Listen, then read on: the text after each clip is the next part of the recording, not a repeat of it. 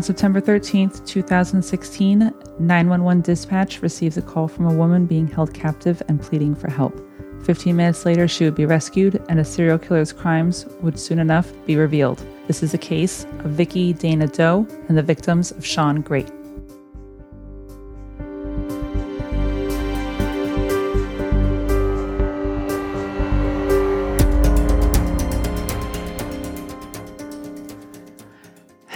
Happy Wednesday. This is Rachel. I am your host. Thank you so much for coming back to the Ties That Bind.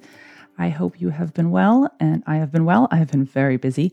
Uh, I just want to take a moment to thank everyone for all the shares, the likes, and the follows. Please continue to do so. We really appreciate all the shares and just spreading the word about the podcast. And also, definitely get in touch with me. Send me a message on any of the socials, send me an email. Let me know what you think about our cases here. We have a very small niche here in the true crime community, but it's a very important one. So that's why I'm here to get the word out about forensic genetic genealogy and the cases that it helps bring to closure. This week is going to be a bit different because holy shitballs, we have a serial killer on our hands. And it's actually going to be a two parter. This first part is not going to really focus too much on Vicky Dana Doe. We're going to learn more about her in the next episode. But instead, what I'm going to do is I'm going to focus in on piece of shit Sean Grate. He uh, was a womanizer, a charmer, also a loser, a deadbeat, um, very violent, very angry, and threatening and terrifying. And we're going to learn all about him in this in these next two episodes. So I don't want to release part two two weeks from now because that was just that would just be rude. But I also want to keep us on track. So I think what I'm going to do is I'm going to release today the first part. Next Wednesday, I'm going to release the second part and we'll conclude this case. And then, in order to keep ourselves on track for every other Wednesday by the calendar and by the episodes, our next new case is not going to be until November 10th. However, in between the 20th and the 10th, um, I thought maybe what we could do is we can plan for a special um, Ask Me Anything type of episode. If you have any questions you want to ask me about myself, about the podcast, about forensic genealogy and in and of itself, about how I find cases, about anything you want to ask me about. Comment on one of my feeds on the socials, um, send me an email through the website. Um, definitely, you know, reach out to me and let me know what you think.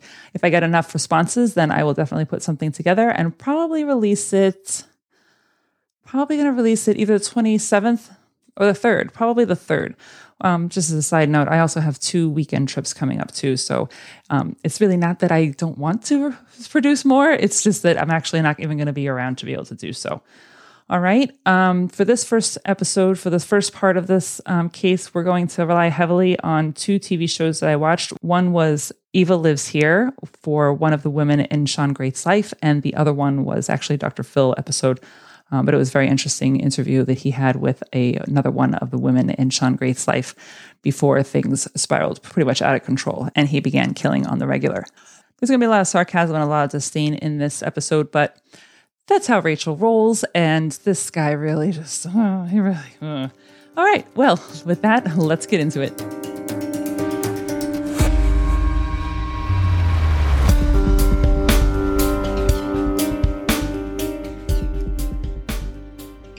Marion, Ohio is the county seat of Marion County, which if you drop a pin like in the center of Ohio, it's just it's like north and west by a county or two.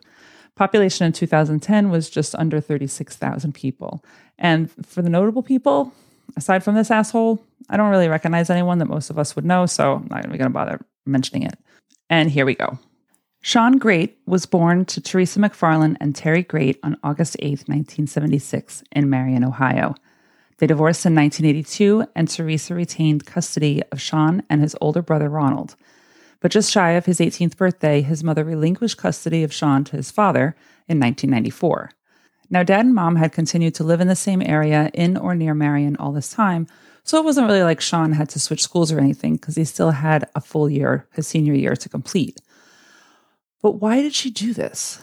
Well, based on his criminal record, which begins just before he graduates in 1995, I'm guessing mom couldn't handle his behavior because he was a woman hating, girlfriend beating monster who gets his first charges just a few months into his senior year of high school. It seems his pregnant girlfriend didn't like getting the shit kicked out of her anymore, and she decided to break up with him. Sean wasn't too pleased with this turn of events and assaulted her to the point where she finally decided to get police involved and make a formal complaint. His first child, Hers is born January of 96. Later on in the fall of 1996, Grate and one of his friends, a minor, unknown name, the two of them commit a felony burglary in town. And so he's picked up, he's convicted, and he spends about a year and a half of a four year sentence in the Marion County Jail. By this time, it's the fall of 97, and he's still living close to home in Marion. But by the end of the next year, he's found himself another underage girlfriend. And like, come on, really, like, what does Matthew McConaughey say? I just get older, but they stay the same age? Yeah, that's this guy. Unfortunately, in Grate's case, he also fathers her child. This girlfriend is in her first semester of pregnancy. Yes, it's his. And after an assault, including strangulation, in February of 99, she calls the police. She finally has had enough as well, because she also no longer wants to be with him, and she told him so. He spent a month in jail for it and then broke into her house, harassing her and threatening her. This prompted an official order of protection request by her family. But when the baby was born, she felt bad that he wasn't able to see the baby, so she asked the court to lift the ban, which the judge did. And this is the beginning of Sean Grate getting himself back into the lives of women after they say they don't want to be with him. When the baby was just a month old, Grate assaulted both his ex girlfriend and her sister with a kitchen knife. She and he sustained cuts and bruises in the process, but luckily for her, they're not severe. Believe the worst of it was like a really deep cut to one of her thumbs. Now, this is something that I don't get. Grate is going to be charged for this, and he's going to be convicted of a felony assault. But the judge decides to put him on probation and instead revokes his early release for the burglary conviction from a few years back. And instead, now he's going to make him complete the full four year term. But why? I guess we have two possible reasons to consider here. First, getting an early release from a prison sentence is going to come with parole in some form or another. So, getting charged with a domestic violence offense, you know, like we can also call it what this is, probably possibly an attempted murder, is going to get you in trouble not just for the offense itself, but because you offended while you were already on parole. Because he was supposed to be on his best behavior at this time. But instead, he's going to visit his baby mama, and then he ends up attacking her and her sister with a kitchen knife so clearly the parole needs to be revoked. And clearly we need to get his ass off the street again. But then what about the charges for this particular actual domestic violence attack? He was charged, he was convicted. Why why did he only get probation for that? And I really can't figure it out. I don't know. I mean, do you have any idea? The only thing I can think of is maybe based on the charges, the judge knows he can't sentence him to any term longer than the burglary term that he's got left over. And maybe the judge just doesn't want him in jail, like stewing, thinking that bitch, she put me here. I'm going to get her back when I get out. That's the only thing I can think of because this is something actually that we're going to see later. Piece of shit Grate holds a grudge. Moving on. Grate gets out of prison in January of 2003, goes back in November the same year for another violation. See, most of these assholes don't stop. And then he gets out again, this time for a long while in May of, of 2004. He's released on parole, but parole is only going to last until the summer of 2006. So he just has to be on his best behavior for two years, or at least not get caught. During this time, he never holds any actual steady employment. Grate is a word worker in some capacity throughout his life. Uh, he likes to think around in like the shed or the garage. He likes to make signs that he can sell for freelance. But this isn't going to be a consistent income for him, though. And the closest that we get to work, like the kind that's going to give you like possibly insurance or feed into your social security benefits later on, is a stint as a stock boy at a local grocery store. Instead, he figures he'll just beep bob around town, schmooze his way into people's lives, and get them to give him handyman jobs. I found no businesses he was associated with outside of that supermarket there's no trades aside from, you know, like I said, a little bit of woodworking here and there. No hourly work, no employment history. I'm like, what the fuck? How does he pay for expenses? Were his parents giving him money? Was was he on social services? Possibly on social services at this point. But check this out. Later on, in an interview with an apartment landlord at this apartment complex in Mansfield, the landlord says to the paper that this piece of shit was known to smooth talk the ladies in the complex and he would actively pursue one female tenant, claim his love, suggest they move in together, into her place, of course. And then when he was rejected, he would just move on to another woman in the same complex. Like a fucking deadbeat.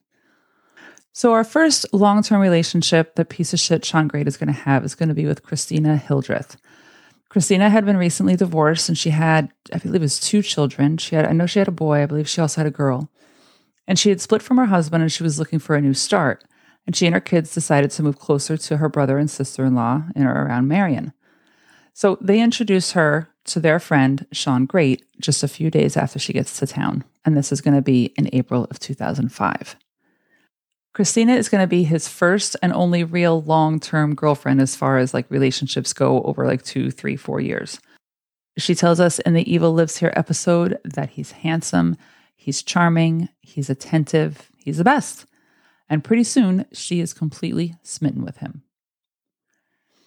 There's a few things about her boyfriend, though, that she hadn't experienced in prior relationships, and she did think it was a little odd, but she didn't think that they were huge, huge red flags.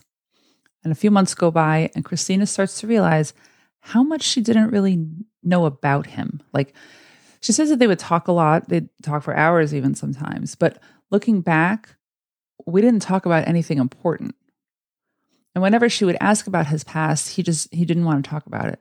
He said that he'd had a bad relationship with his family, so he wasn't close to either of his parents. He didn't see them that all, all that often, so why even bother trying to introduce her to them? So she never met his family. But one day, Grate's mom shows up out of the blue at Christina's house and she wants to talk to her about her son, Sean. She tells her, Listen, my son has issues. Um, it dates back all the way to when he was a teenager, and he, we actually needed to get him help for his for his issues, whatever these were. And then my question is: Was mom talking about the high school girlfriend that he had abused, or was there something else going on with him during his high school years, like something that wasn't documented by the court? Maybe something between her and and Sean, or something between Sean and someone to- totally different outside the house. We don't know, but there was something going on where mom actually had to show up to a girlfriend's house. She felt the need to warn this girlfriend about her son, that he's not all he's cracked up to be. There's a very dark side to him. But unfortunately, Christina decides not to heed this warning from Teresa, and she stays with Sean Grate. It's at this time in his life that Grate is living in his father's house. And he tells Christina that his dad is looking to sell, but it needs fixing up. So dad is letting him stay there rent free and he's going to be the guy that's going to do the work. It's about a year and a half after he and Christina get together, and she comes over to hang out with him. She comes, you know, she stops by to see her boyfriend, and he's painting the wall of the kitchen. She thought this was kind of odd because he'd been doing all this stuff around the house and he had just painted the kitchen. So she says to him, What's going on? Why are you painting the kitchen again? You just did this room last week. And he tells her that his dad came by and didn't like the paint that they put up and told him to change the color. And then he asks her, Well, you know what? Since you're here, why don't you help me out? I need to clean this place up the cabinet doors, the floors, the grout between the tiles, the corners of the walls. Yeah.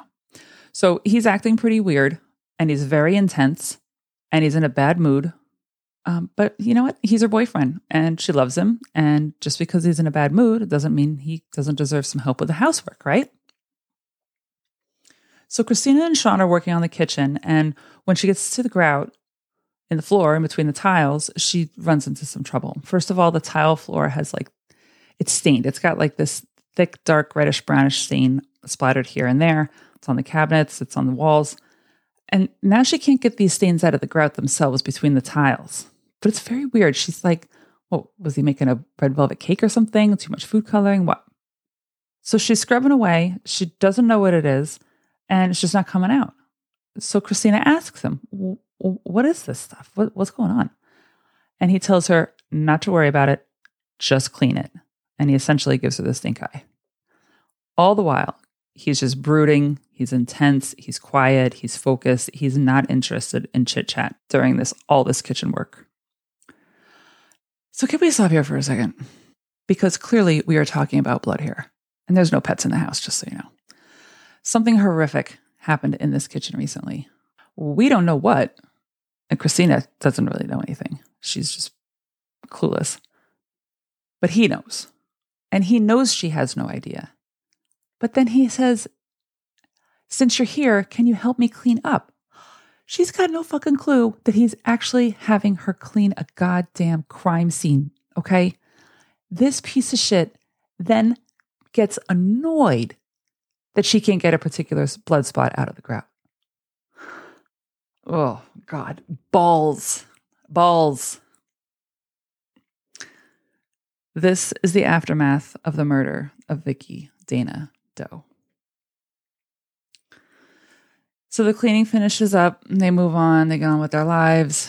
And Christina's just thinking that her boyfriend can be moody sometimes. Months go by, and then he calls her up one day and he tells her that he left a present for her on the dining room table. Oh, isn't that nice? So she's on the phone with him. She goes into the dining room. She checks out this present on the table, and it turns out it's a jewelry box. She opens it up, and it's an engagement ring. Oh, that's so sweet. He wants to marry her. They're sitting there on the phone, and because who knows where he is? I, I don't. He's not away on business. He's not serving in the military overseas. He's just somewhere in town, not in front of her, but proposing to her. I guess. Okay, but it's really only in theory because you see, piece of shit Sean Grate, boyfriend of the year, tells Christina that they're probably never going to actually get married. Okay, fuck you too, dick. So, what is this, a promise ring? Christina lets it go. She thinks it's a beautiful act of love. He's extending to her a piece of jewelry that he wants her to wear, and because he loves her, right? And he wants her to wear his ring. Okay. He tells her it's his mother's ring, and she gave it to him, and he wants Christina to have it. So she accepts it. And she promises to be his girl, I guess. And soon enough, she realizes, though, that it's too big. But they can get it size, so it's all good. But in the coming months, Christina is worrying over this ring because she had met Sean's mom that one time, and she was a small lady. And she knows that Sean's mom's finger would be too small for this ring. Plus, Teresa had told her to stay clear of her son for her own sake, not because Teresa didn't like her, but because she wanted to protect her from her son. So, why would mom offer her engagement ring to him? Why would she want to help a girlfriend get closer to her son, the son who needed help and got into trouble when he was younger. So Christina starts thinking, this is definitely not what he's telling me it is. And finally, after wearing this ring for six months, Christina just actually, she just decides to up and confront Grate. She tells him, listen, this is not from your mother. I know it's not. Where did you get it? You got to tell me, where did, where did this ring come from? And he argues with her and he continues to try to lie. And she's holding, she's sticking tight to her guns. And he finally admits to her that he got it in a burglary that he committed when he was younger. So at this point, she's pissed that he gave her a stolen ring and she stops wearing it. And he did tell the truth. It was stolen, but not from a burglary. This ring is a trophy from the murder of Vicky Dana Doe. Time passes, the relationship continues, they're still having a great time. She's still loving him he's still nice, sincere. He's he has his moments and he's got his vague past, but she's still in love with him. And Christina and Sean decide to move in together. He can be send offish, he can be private and shake off these questions, but overall, he does treat her well. He treats her kids well, and they like him a lot. And she's happy with him. So 2006 turns into 2007. And then one day, Christina goes to cook something. She goes to make dinner or something, and she can't find any knives in the kitchen. It turns out that the kitchen knives are like gone. They're just gone. Suspicious much? Now, in a normal world, in a normal house, when do you go to fillet chicken breast for dinner and then realize that all your knives have disappeared? Like, what the fuck? And okay, I don't want to give the impression here at all that I think missing butcher block knives are a reason to break up with someone. But Grate's reaction to her asking about this is his eyebrows furrow. He tells her he doesn't know.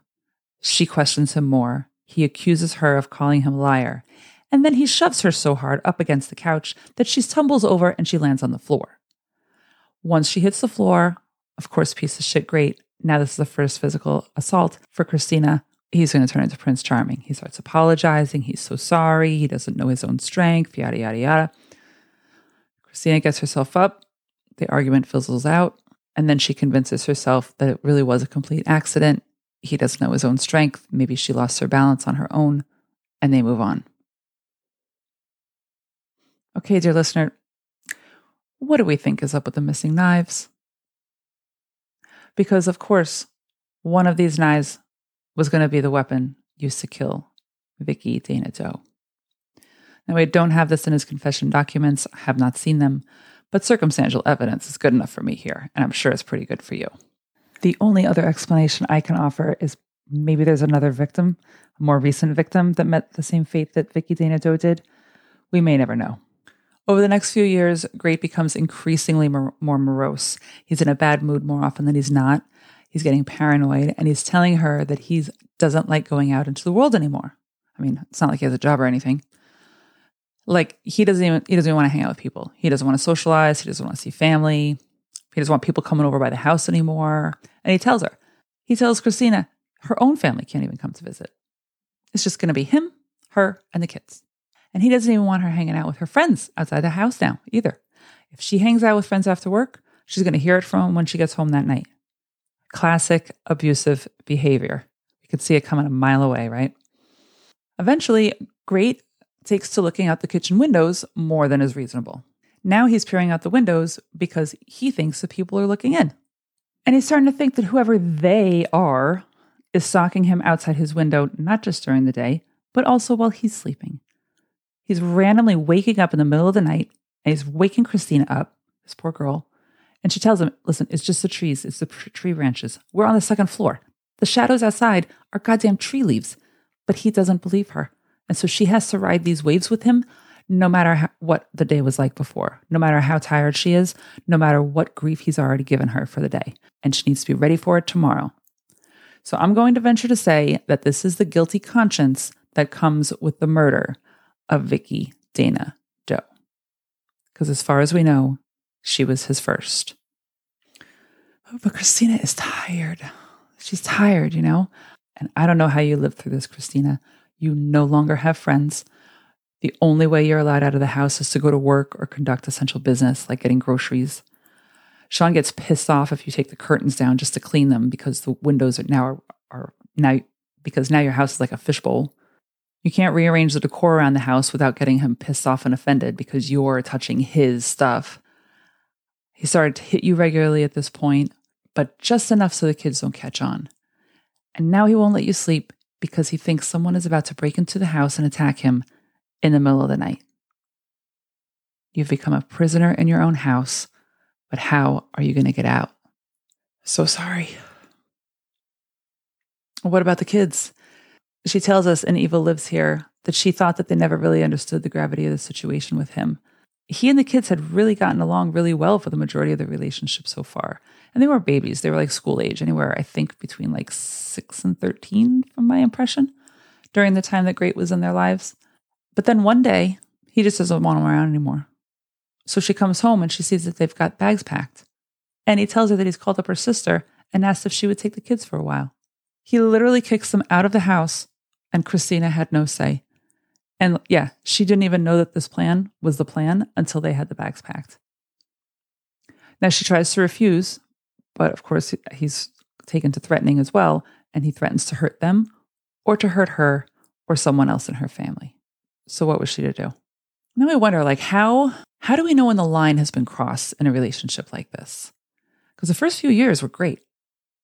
It's just after the first after the first year and a half, two years, things started to go south. When is it really time to actually end a relationship like this when you know what the person is capable of, when you know what they used to be like? And you might not have any idea why they're like this now. But at what point is it? Is it when he shoves you over the couch? Which is the one time, it never happened again, for a while at least. Is it when it starts happening regularly?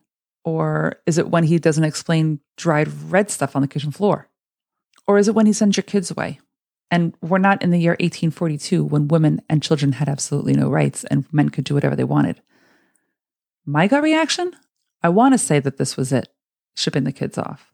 But we really can't because she's a victim. And the thought process of a victim in the thick of manipulation like this it's not the same as the thought process of an outsider looking in. We know that. And that's what we are.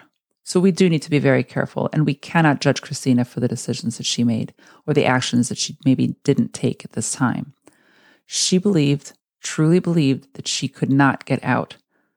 And if she couldn't get out, at least maybe she could get her kids out. So in the end, I do truly believe that this was a self sacrificing act for the sake of her children. Now that the kids are out of the house, she only goes out, she only leaves the house to go to work. He stays in the house all the time. So Grate can just regularly be Christina whenever the whenever the fuck he feels like it because he's a sick fuck. And then he becomes infatuated with the injuries that he leaves on her. Not only would he take pictures of these injuries to admire for himself later on, like he would keep the camera by nearby on his phone on or an actual camera, but if she was also just like me maybe the right amount of sad, the right amount of upset because of her particular situation at this point in her life, and especially if she was upset enough to cry, he'd be able to film it. One night, Christina woke up in bed and she's tied at her wrists and her ankles. She realizes that he's in the room with her and she asks him what the hell's going on. And he tells her he wants to play a sex game. Excuse me? First of all, I'm sleeping. Secondly, this is not how normal people wake up their partners to get busy. She tells him she doesn't want to, and thankfully, he does allow her to refuse him. He doesn't rape her, but he does tell her, All right, then fine. I'll see you in the morning. And then he leaves her tied up, laying there for the rest of the night. So finally, finally, finally, finally, in 2010, the day comes and Christina is done. She's finally found the courage to end this horrific relationship. She's been going through this for the last five years, and she tells him to get out. But Grate doesn't like to be rejected, we know. So he decides instead he's going to beat her. So he really starts laying into her. He's pummeling her. He's tossing her around the house, and she's down on the floor. And once she's on the floor, he starts dragging her into the bathroom. And Christina knows the bathroom is the farthest room from the street, and it's essentially the best room with soundproofing in the house to prevent anyone from outside hearing anything going on in there. And so she knows that she can't let him get her get her in there. She's literally afraid for her life at this point. She's clinging to the floor, she's grabbing door jambs, she's holding on to anything that she can to prevent him from dragging her in there, and she's pleading with him to stop. Somehow, by the grace of God, Christina is able to get him to let go of her, and she's able to get away from him and talk him down. In the process of this attack, though, she does sustain a severe hand injury. And they talk. He continues to calm down. And eventually, she's able to convince him to take her to the hospital to have her hand x rayed and treated. And they're going to find multiple fractures here. While they're in the ER, Grate and Christina are, of course, interviewed by the nursing staff and asked how this happened. How did you get hurt? You can't interview a possible domestic violence victim while their significant other is sitting right in front of them. What do you think she's going to say? So, yeah, she tells them that she fell, and then they're able to get him to leave the room because they know better. And she does admit to the staff that he'd been the one that hurt her. They'd suspected as much, and they had, and they told her that the police had been called and that they were on their way. But when the police do arrive, I don't know what the fuck happened here, but the police arrival is announced on the hospital intercom. So Grate knows they're onto him, so he takes off. Wonderful. This piece of shit abuser and loser is now on the run. Christina decides to stay with her mom for the time being because clearly she can't go home right now. And in the meantime, she gives police permission to search the house for her for him. They're not going to find him there, but they do decide to search for him elsewhere. But as it turns out, he's actually in the attic, and there was an officer up there during the search, but they literally missed him by a few feet. A few days later, Christina needs to go back to the house. She needs to pick up some stuff, some of her personal items to get back to have at mom's house while she's staying there. And she gets inside, she walks through the house to collect her things, and then she gets this eerie feeling. Things have been messed around with since we went to the hospital a few days ago. Someone's been here as if they were living here. Wasn't just something that the police might have done when they were searching. And then piece of shit great shows his face. The whole time that she'd been there packing up, he'd been hiding in the couch. The fucking couch. Yeah, the couch. And he comes at her and he's pissed and he's yelling and she's yelling and he's not beating the crap out of her this time, but the neighbors are hearing it and they call the police. Oh God, this shit, this is, this shit is what, it's what movies are made of. I swear to God. It's terrifying. Absolutely terrifying. This is literally what you don't want to happen, what she was afraid to happen. I don't know why she didn't have anybody with her. It's very weird. So now police are knocking on the door, but Grate's got this hammer that in his hand, looking at her and telling her, I'm gonna, you better fucking get him to leave or I'm gonna kill you. And they know that she was attacked a few days ago. And they also know that this fucknut is on the run. But now here they are, standing at the front door, and they're asking her what's going on inside the house. And to save her own life, she's given a performance of a lifetime. Whatever she can say to prevent them from coming in and to get them to go away. So why why don't they just see through her? Why don't they just come in anyway? Because unfortunately we got rules. There's only so much police can do. You tell an officer everything's fine, there's no problems here, you don't you're not actually being physically assaulted at the second, they don't really know. They're not allowed to enter. They don't know that just behind that door is the man who put her in the hospital, the man that they're looking for. They don't know he's armed and that he's threatening her life just five feet away from that door. Oh, God. This, mm, this poor girl. After the officers leave, Christina and Grate get back to the talking. And now he's, of course, just as paranoid as he was in the past, but now he's got good reason to be. And Christina, she needs to get herself out of this situation because she can't let him just fucking kill her there. She literally just got the cops away. She's got to be able to get herself out of the situation herself. So she is able to finally convince him of a plan. She says, Listen, we'll leave separately. We'll meet up down the street, and then I will drive you somewhere so you can get someone else to get you out of town you can get out of town. Just let me go. And he's hesitant at first because he's not sure if he can trust her, but she convinces him enough and he can't come up with anything better. So finally he agrees. And once she gets out of the house, fuck no, she doesn't go through with the plan. She calls police and she tells them where he is. Thank God. Grate is apprehended, charged, and convicted of domestic assault, but only gets sentenced to six months in jail. Six months, people. Yeah, six months. During this stint in jail, Christina is able to get a protective order against him. But once again, this piece of shit doesn't give a shit. Apparently, the warden doesn't give a shit either, or at least the people that handle the mail, because Grate is actually writing her letters threatening to find her and fuck her up when he gets out. And she receives them in her mailbox. Like, how the fuck does this happen? Aren't you supposed to be censoring mail? Whoever that corrections officer was that allowed that letter to go out should have been fucking fired. After a month, they schedule a court hearing to consider possibly letting him out on early release. But Christina, she shows up like a badass. She's like, listen, you're not, you out of your fucking mind? Look at what he's sending me. Look at this. So luckily they do, they realize, oh, fuck, shit, our bad. And they just, they deny him early release, thank God. And now he's going to have to serve the full six months. But still, it's only six months. And it's not all though, because Christina is really, she's still trying to get her life back together now that he's gone. And she knows that he's going to get out in six months. And she knows she's got to be watching over her shoulder because prison escapes are not unheard of, right? And even so, even if he lasts to six months, she, he's going to be there. She has to be ready when he gets out. She has to prepare her and her children. During this time, she's having a chat outside with one of her neighbors one day. And the neighbor's friend shows up and they're chit chatting too. And he, he says, Oh, you're Sean Grate's ex girlfriend. I was just in lockup with him. I met him. And he told me that he's counting the days until he gets out. And the first thing he's going to do when he gets out is to come find you. So she decides to flee. She's got to get the fuck away from here, right? Of course. You're not going to just sit there like a lame duck waiting for him to show back up. No house, no job, no circle of friends is worth it. You got to get the fuck out. So that's what she did. She changed her numbers. She got a new car. She found a new job. She's essentially on the run now, but she is the victim in all this. And it's so goddamn unfair. It's just so fucking unfair. And it's not clear if Christina's kids are back with her at this point, but as time does go on, she is creating this new life. And so I'm got, I have to imagine that they're with her. Hopefully, hopefully they are. Two years go by and she gets a call from a friend that she has back in Marion. And this is sometime like in like 2012. And I tell her, listen, I just ran into Sean and he's looking for you. He's asking me where you moved to. I mean, of course, I didn't tell him, but I, did, I just told him I would give you his number in case you wanted to get in touch. Could you fucking imagine this, dear listener? You literally have to move away from your home, your work, your family, your friends, because your ex boyfriend might kill you when he gets out of jail.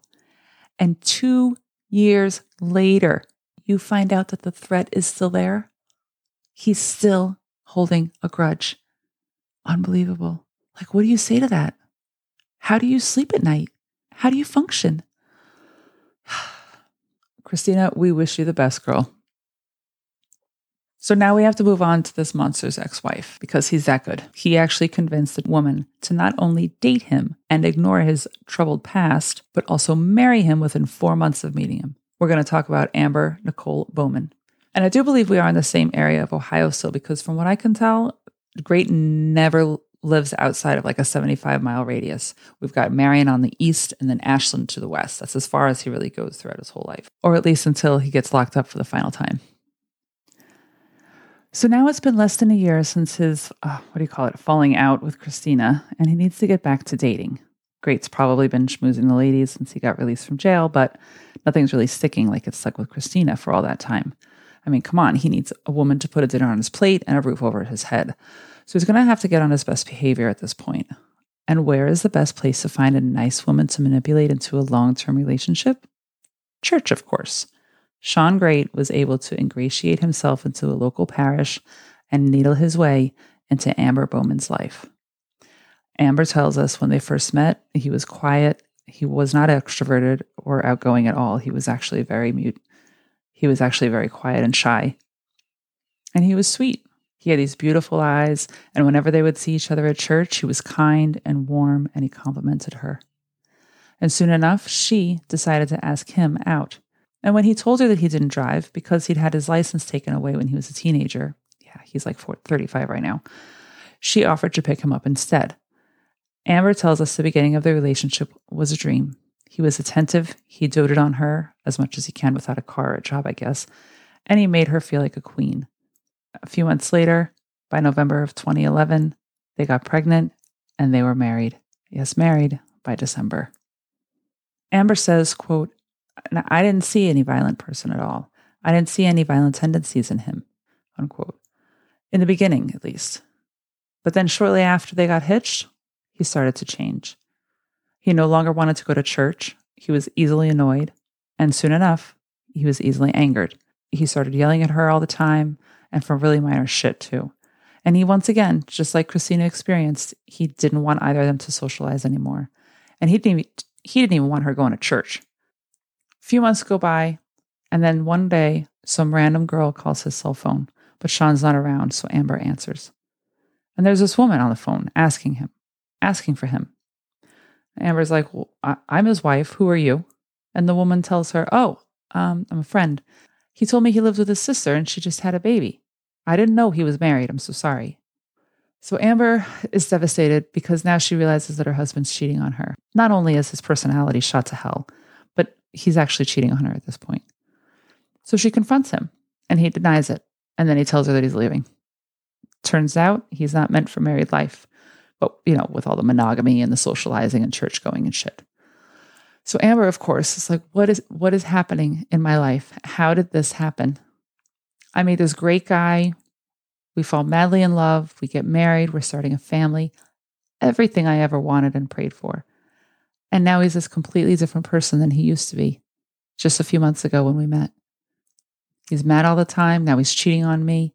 And now he's up and left me. What did I do? What did I do wrong? Why doesn't he love me anymore? How did I deserve this? But all we can say to Amber is it's not you, it's him. He's a dickwad. So she spends the next few months trying to get him to come home, but she's failing miserably. Thank God, though. And then finally, the baby is born in the summer of 2012, and they have a beautiful baby girl. It should be the beginning of the beautiful rest of Amber's life. She's a new mom. She supposedly was a new wife, but now she has no husband. Her husband is somehow just paying weekly rates over at the dive motel in town. And she finds out he's got prostitutes coming and going whenever he can scrap any money together. She'd reach out to him over this time, trying to convince him that their marriage could be saved because she wanted it to work. She didn't want to be a divorcee. She didn't want to be a single parent. She really hoped that one day he would just come back to her and be the old Sean Grate that she knew. But all he ever said in return was, You got any money? This piece of shit legit only would talk to her if she was going to support him or bring the baby by so he could see the baby. And he did some work here and there, so he was able to have some money coming in. But if Amber would ask for any child support, he'd lose his temper and then just cut her off and not even talk to her. Within a few months of the baby's birth, Amber decided, it's time. I gotta let it go. I gotta file for divorce. But she did still have to be in contact with him, though, right? Because they share a child together at this point. And every once in a while, she would still ask him for child support. So she wasn't always giving him visitation times if he wasn't going to give her the support. So Grate decided to start threatening her and the baby and her family if she didn't do what he asked. So now Amber is having to worry about her own safety and the safety of her child and her family. And it's one thing to hang on to the hope to reconcile with another person, but it's a completely other thing when that person that you want to reconcile with is starting to threaten you and your child. So by the spring of next year, Amber was able to get a restraining order granted against him. They did meet up at some point in 2014, though. And this was going to be the closest that Amber ever came to being hurt, which is very lucky for her. She seems to have had it better than any of his other victims. She had been missing him. She'd missed the old Sean, the one that she fell in love with. And she offered to let him come by to see the baby, who was actually four years old. And they had a nice visit for a while when he was over there at the house. And Amber and Sean ended up actually wrestling around. So they're horsing around, and he's on his back, and she's over him, and she's got her hands on his arms. And then somehow that just triggers him. And then all of a sudden, he's flipping her over, and now she's on her back, and he's straddling her, and he has his hands around her neck. Now she didn't. He didn't actually begin to choke her, but she knew right then and there that something bad was was about to go down. His expression and the way he was holding her was just enough to scare the shit out of her. And she told him, "Listen, enough. We're not playing anymore. You need to get off me." And luckily, he did. She tells us that she had never been frightened like that before, but even so, she didn't want to dwell on it as if she had just been escaped being killed. But that is until she found out what he was really capable of. When the news broke about his arrest in 2016, Amber was at home, relaxing on the couch, and her mother called her to tell her he was just arrested for killing multiple women. And she was shocked. She had known that he had had anger problems and this troubled past that he would admit to every once in a while. But to this extent, multiple murders? No, she couldn't believe it at first. But then, just like Christina, but then, just like with Christina, it only took a few days for her to come around, and then the anger came. And then the fear, thinking, I could have been one of them.